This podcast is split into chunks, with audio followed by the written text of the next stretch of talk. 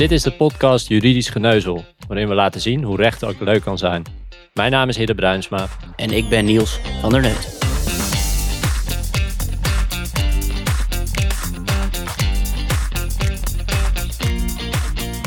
Welkom bij aflevering 17 van Juridisch Geneuzel. En uh, luister je via Spotify, laat dan een beoordeling achter, uh, want daar help je ons weer mee om meer luisteraars te krijgen. We gaan het vandaag hebben over het wijzigen van arbeidsvoorwaarden. Maar we beginnen natuurlijk weer met een raar verhaal. Dus uh, Niels, ga je gang. Ja, het is een van de belangrijkste arresten op het gebied van het wijzigen van arbeidsvoorwaarden. Maar het heeft ook een heel bijzonder feitencomplex. En het gaat hier om de zaak Stoof Mammoet. En meneer Stoof is ontzettend goed in slepen en sjouwen. En hij heeft een eigen takelbedrijf, genaamd Mammoet. En ik weet niet of je de Koersk nog kent. Dat was een uh, Russische kernonderzeeër die in het jaar 2000 is uh, gezonken in de Barentszee. En alle 118 mensen aan boord die kwamen te overlijden. Het was allemaal heel tragisch. Maar de Russen kregen de kernonderzeeër ook niet omhoog.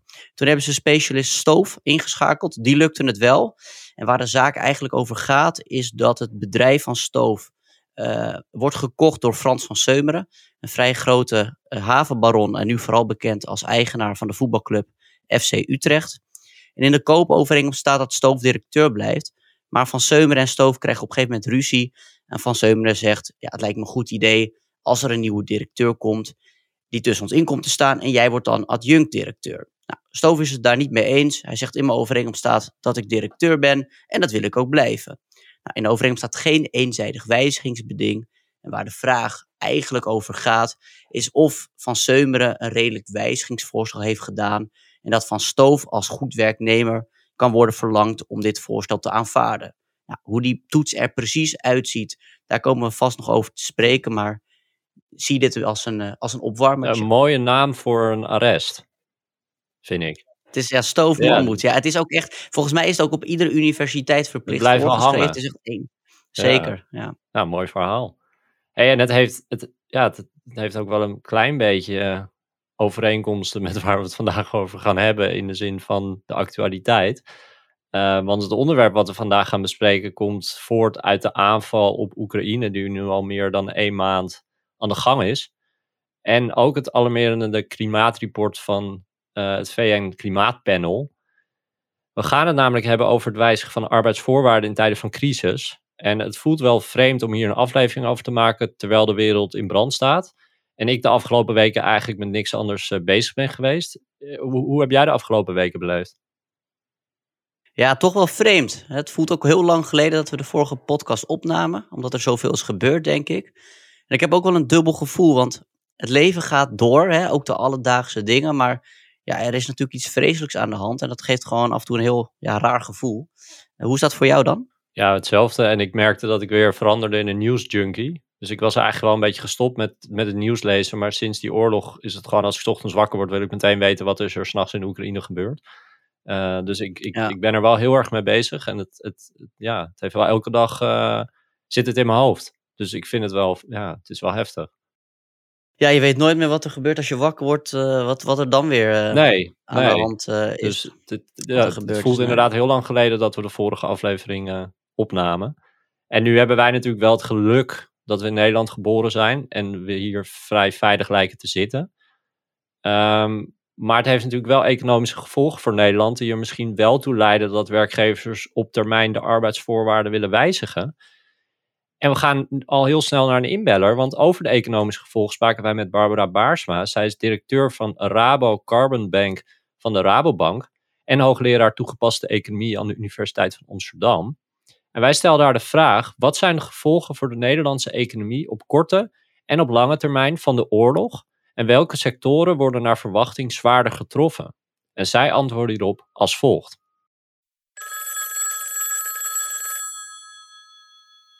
Het menselijk drama van de inval van Rusland in Oekraïne is onmetelijk groot. De economische gevolgen vallen daarbij echt in het niet. Maar desgevraagd zal ik er toch iets over zeggen. Eerst de handel van Nederland met Rusland en Oekraïne. Vorig jaar, dus voor de oorlog, importeerde Nederland um, voor 18,4 miljard euro aan goederen uit Rusland. Dat was grotendeels 87% aardolie en gas, de rest metalen. Nederland exporteerde slechts voor 6,6 miljard naar Rusland. Dat was vooral geneesmiddelen, wegvoertuigen en bloemen. Vanuit Oekraïne importeerde Nederland vorig jaar voor ruim 2 miljard euro aan producten als zonnebloemolie en mais. Nederland exporteerde naar de Oekraïne voor 1,2 miljard een heel breed palet aan producten. Geneesmiddelen, bloemen, cacao, mobiele telefoons, computers.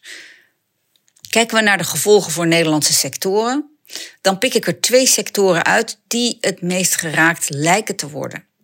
De eerste de landbouwsector, geraakt via twee mechanismen. Via de import door hogere grondstoffenprijzen, ook via de export door verstoringen in de handel, al lijkt dat laatste nog beperkt. Energie-intensieve landbouwsectoren, zoals eh, de glastuinbouw, die zien zich geconfronteerd met veel hogere energieprijzen. Maar het is niet alleen die energieprijzen die stijgen. Het is ook de graan, mais, kunstmest en andere input uh, die, uh, die duurder wordt. Een andere sector is de transportsector. Die kan ook uh, fors geraakt worden door hogere brandstofprijzen, maar ook door personeelstekorten, doordat veel chauffeurs die uit Oost-Europa komen daar nu nodig zijn. Hogere kosten voor opslag, omdat er meer voorraden worden aangehouden vanwege de onzekere situatie. Al met al leidt de oorlog tot sterk oplopende prijzen en belemmeringen in buitenlandse handel, waardoor de economische groei dit jaar lager uitvalt.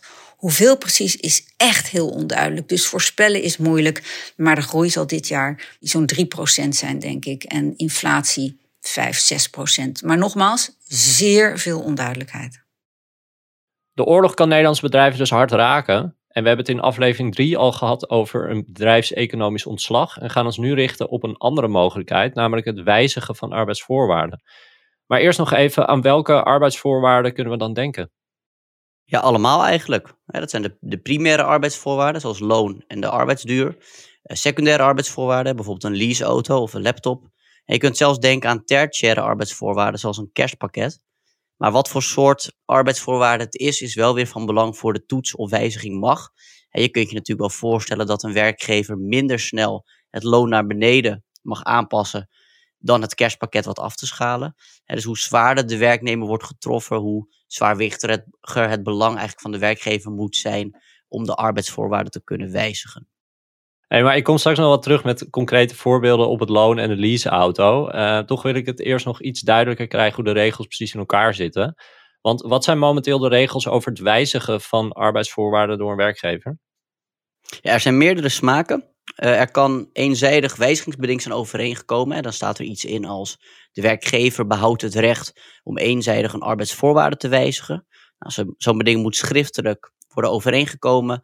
En de werkgever moet voor de wijziging alsnog een zodanig zwaarwichtig belang hebben dat het belang van de werknemer dat door de wijziging zou worden geschaad, daarvoor moet wijken.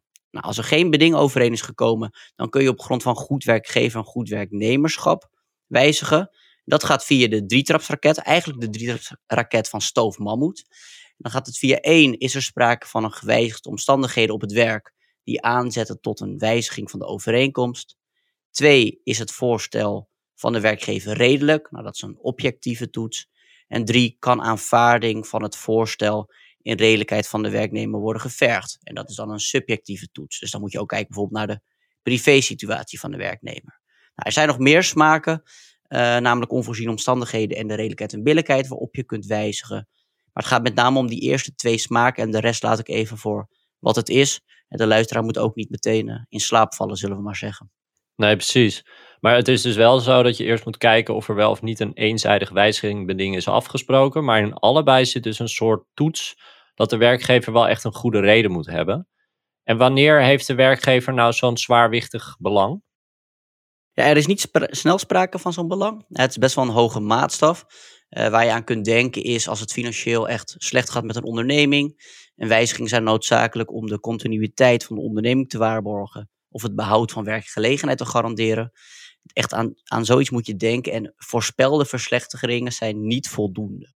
Er zit dus qua toets wel echt een verschil tussen het eenzijdige wijzigingsbeding en goed werknemer en werkgeverschap?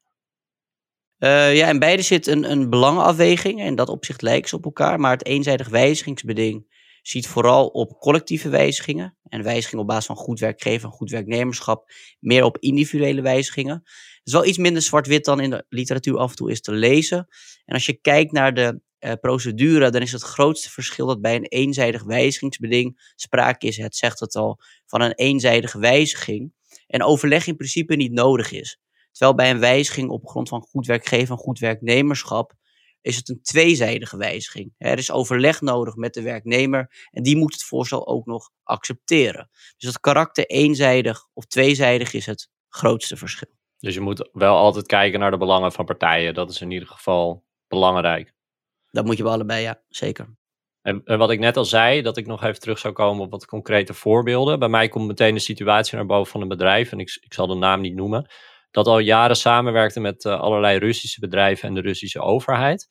Als die inkomsten nou ineens wegvallen, dan kan ik mij best wel voorstellen dat er daardoor op korte en lange termijn een financieel gat ontstaat. En ook valt te denken aan bedrijven die al hebben gereorganiseerd door de coronacrisis en nu weer of nog steeds worden getroffen. Zou het nou mogelijk zijn om de lonen van de werknemers te wijzigen om dit verlies qua omzet op te vangen? Nou, er is geen eenzijdig wijzigingsbeding in jouw voorbeeld. En dan moet er dus gekeken worden naar die drietrapsraket. Nou, er zijn uh, ene gewijzigde omstandigheden. Er is een flinke omzetdaling en misschien is er al, uh, zijn er al reorganisaties geweest. Dus daar lijkt aan, aan voldaan te worden. Twee, is het voorstel van de werkgever redelijk? Dus dan is de vraag hoeveel gaat het loon achteruit? Hè, het maakt natuurlijk nog uit of dat 1% is of 5%. En is er bijvoorbeeld een afbouwregeling, zodat de verlaging gefaseerd wordt ingevoerd? Wordt de werknemer op een andere manier gecompenseerd? Uh, is het een permanent of een tijdelijke maatregel? Nou, daar moet je allemaal naar kijken. Nou, mocht daaraan worden voldaan, hè, dit is gewoon, zijn te weinig feiten, maar mocht eraan worden voldaan, dan zit je in stap drie. Dan is nog de vraag, kan aanvaarding van de werknemer worden verlangd?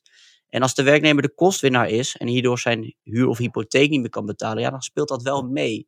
Dus je moet echt per werknemer individueel afwegen als je wilt wijzigen op basis van goed werkgever en goed werknemerschap.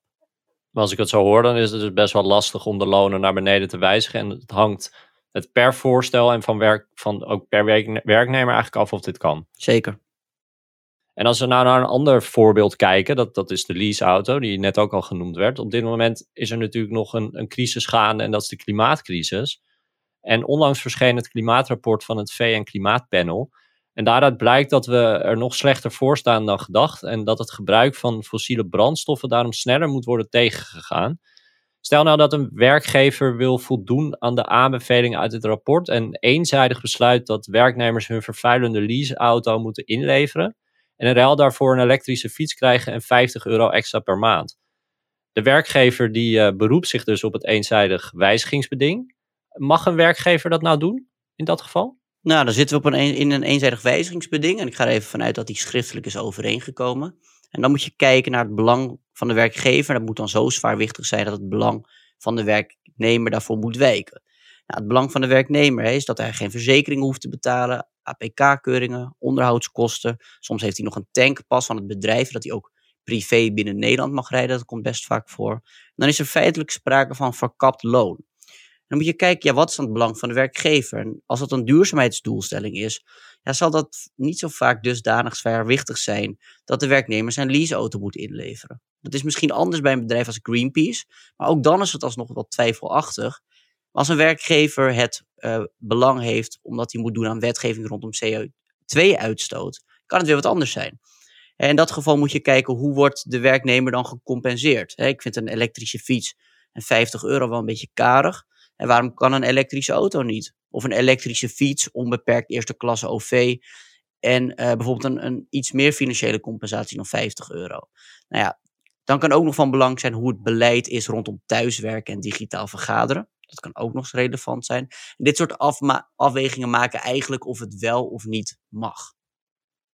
Nou, het is wel duidelijk dus dat het wijzigen van arbeidsvoorwaarden niet echt een gemakkelijke opgave is. Um, en soms lijkt het wel alsof een eh, reorganisatie gemakkelijker is dan het collectief wijzigen van arbeidsvoorwaarden. En hierover belden wij met chef De Laat. Hij is ruim 25 jaar kantonrechter geweest bij de rechtbank Midden-Nederland. Wij vroegen hem onder het mom van wie het meerdere mag, moet ook het mindere mogen. Als een werkgever kan overgaan tot een bedrijfseconomisch ontslag, is het dan niet logisch dat de werkgever ook eenzijdig arbeidsvoorwaarden kan wijzigen om ontslag te voorkomen? En dit was wat hij daarover zei. Als een werkgever kan overgaan tot bedrijfseconomisch ontslag, is het dan niet logisch dat de werkgever ook eenzijdig arbeidsvoorwaarden kan wijzigen om ontslag te voorkomen? Hè? Vanuit de gedachte, eenzijdig arbeidsvoorwaarden veranderen is toch minder ingrijpend dan ontslag. En jij zei dat dat onder het mom van wie het meerdere mag, mag ook het mindere, wel eens bij juristen leeft. Het grappige is dat ik eh, die uitspraak, wie het meerdere mag, mag ook het mindere, wel eens eerder was tegengekomen en me altijd afvroeg, wie heeft dat nou toch bedacht? En wat blijkt nou? Dat is een of andere Romeinse jurist geweest in het jaar 42 na Christus. Een Marcus Tullius of zo. En die dacht vanuit een eenvoudige gedachte zo van, nou, als je iets mag en je wil iets minder, dan mag dat minder ook zonder meer. Maar dat gaat in het arbeidsrecht, in het Nederlandse arbeidsrecht niet op. Want als je je bedenkt dat een eenzijdige wijziging makkelijker zou moeten kunnen dan ontslag, dan moeten we even op een rijtje zetten hoe dat met ontslag en met eenzijdige wijziging zit. En laten we even vaststellen, ontslag, het zwaarste dus, kan in Nederland alleen via een ontbinding die door de rechter wordt uitgesproken of via het UWV dat een beschikking geeft en die mag je aan de kantonrechter voorleggen. En het enige wat een werkgever eigenlijk mag zonder uh, dat de rechter zich uitspreekt, is een ontslag op staande voet. En dat wordt dan later ook getoetst door de rechter op een vrij zware manier. Het moet onverwijld gebeuren, er moet een echte dringende reden zijn, et cetera.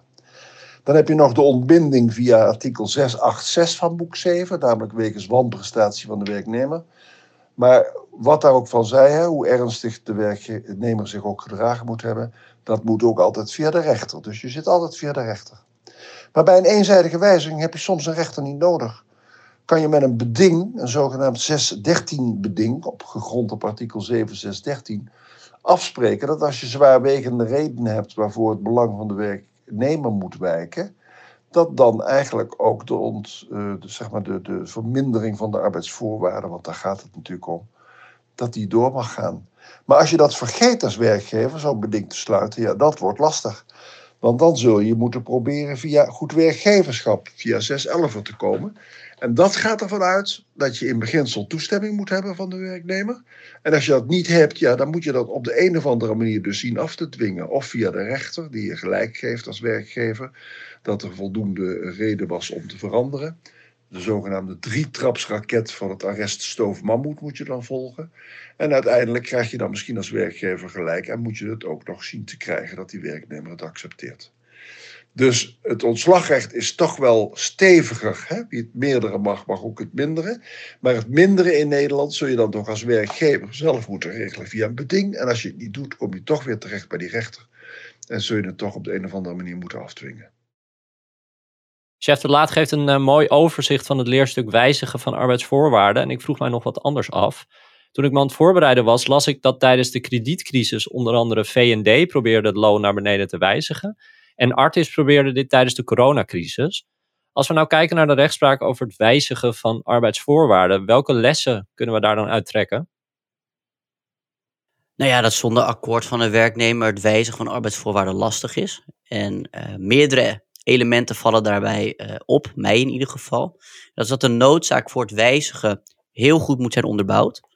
Nou, overleg voeren met de werknemer is een belangrijk element, ook eigenlijk bij een eenzijdig wijzigingsbeding, ook al hoort dat officieel, uh, is dat geen eis. Uh, als er een ondernemingsraad is, kan het zeker helpen als daarmee overeenstemming is bereikt. Dat is niet doorslaggevend, maar als de ondernemingsraad kritisch naar het voorstel heeft gekeken en uiteindelijk overeenstemming bereikt met de werkgever, kan het wel gewicht in de schaal leggen. Ja, en het voorstel zelf is natuurlijk relevant.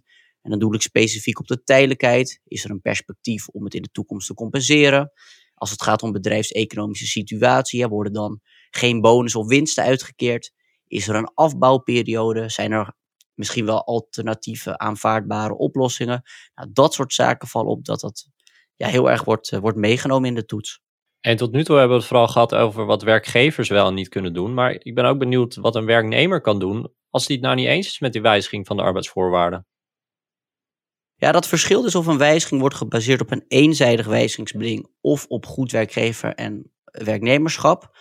Bij een eenzijdig wijzigingsbeding kan de werknemer een procedure starten bij de rechter en stellen dat het belang van de werkgever niet zo zwaarwichtig is dat zijn belang daarvoor moet wijken, want het wordt eenzijdig kan het doorgevoerd worden door de werkgever. En bij een tweezijdige wijziging moet de werkgever eerst een voorstel doen en mag hij deze niet ja, zomaar doorvoeren als de werknemer niet akkoord gaat. Nou, dat is de theorie en ook de meest koninklijke weg. Maar in de praktijk zie je dat werkgevers het vaak gewoon doorvoeren en dat de werknemer dan alsnog een procedure moet starten.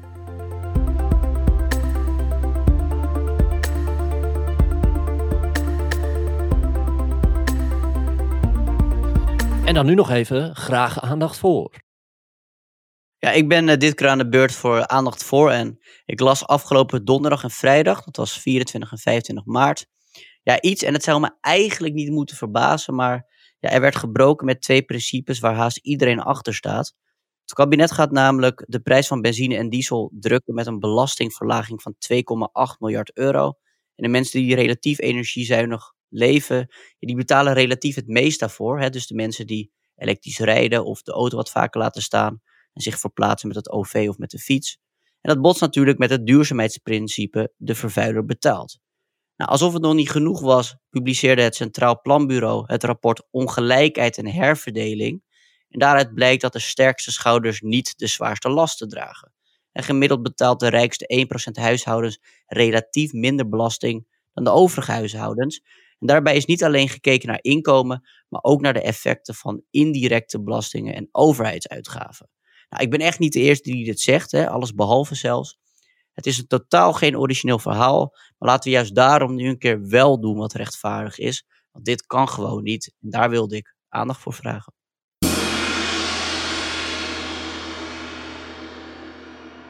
En voordat we afsluiten, heb jij natuurlijk weer een eh, tip van de aflevering. En uh, wat is deze keer je tip? En dan richt ik me tot de werknemer. En de rode draad is wel een beetje als de werkgever een aanbod doet tot wijziging. Ga niet zomaar akkoord, maar eis dan bijvoorbeeld ook iets terug. En mocht de wijziging zien op de arbeidsduur en de werknemer gaat door omstandigheden gedwongen 20% minder werken, dan heb je als werknemer recht op een gedeeltelijke transitievergoeding. Nou, daar zijn nog wel wat voorwaarden aan verbonden, maar mocht je als werknemer dus minstens 20% substantieel en structureel minder gaan werken, check dan even of je recht hebt op een transitievergoeding. En daarmee komen we tot het einde van deze 17e aflevering. Ik wil graag Barbara Baarsma en Chef de Laat bedanken voor het inbellen. Vergeet ons niet te volgen. En mocht je nog een uh, arbeidsrechtelijke vraag hebben, stuur dan even een mailtje naar vragen.juridischgeneuzel.nl. Bedankt voor het luisteren en graag tot de volgende keer.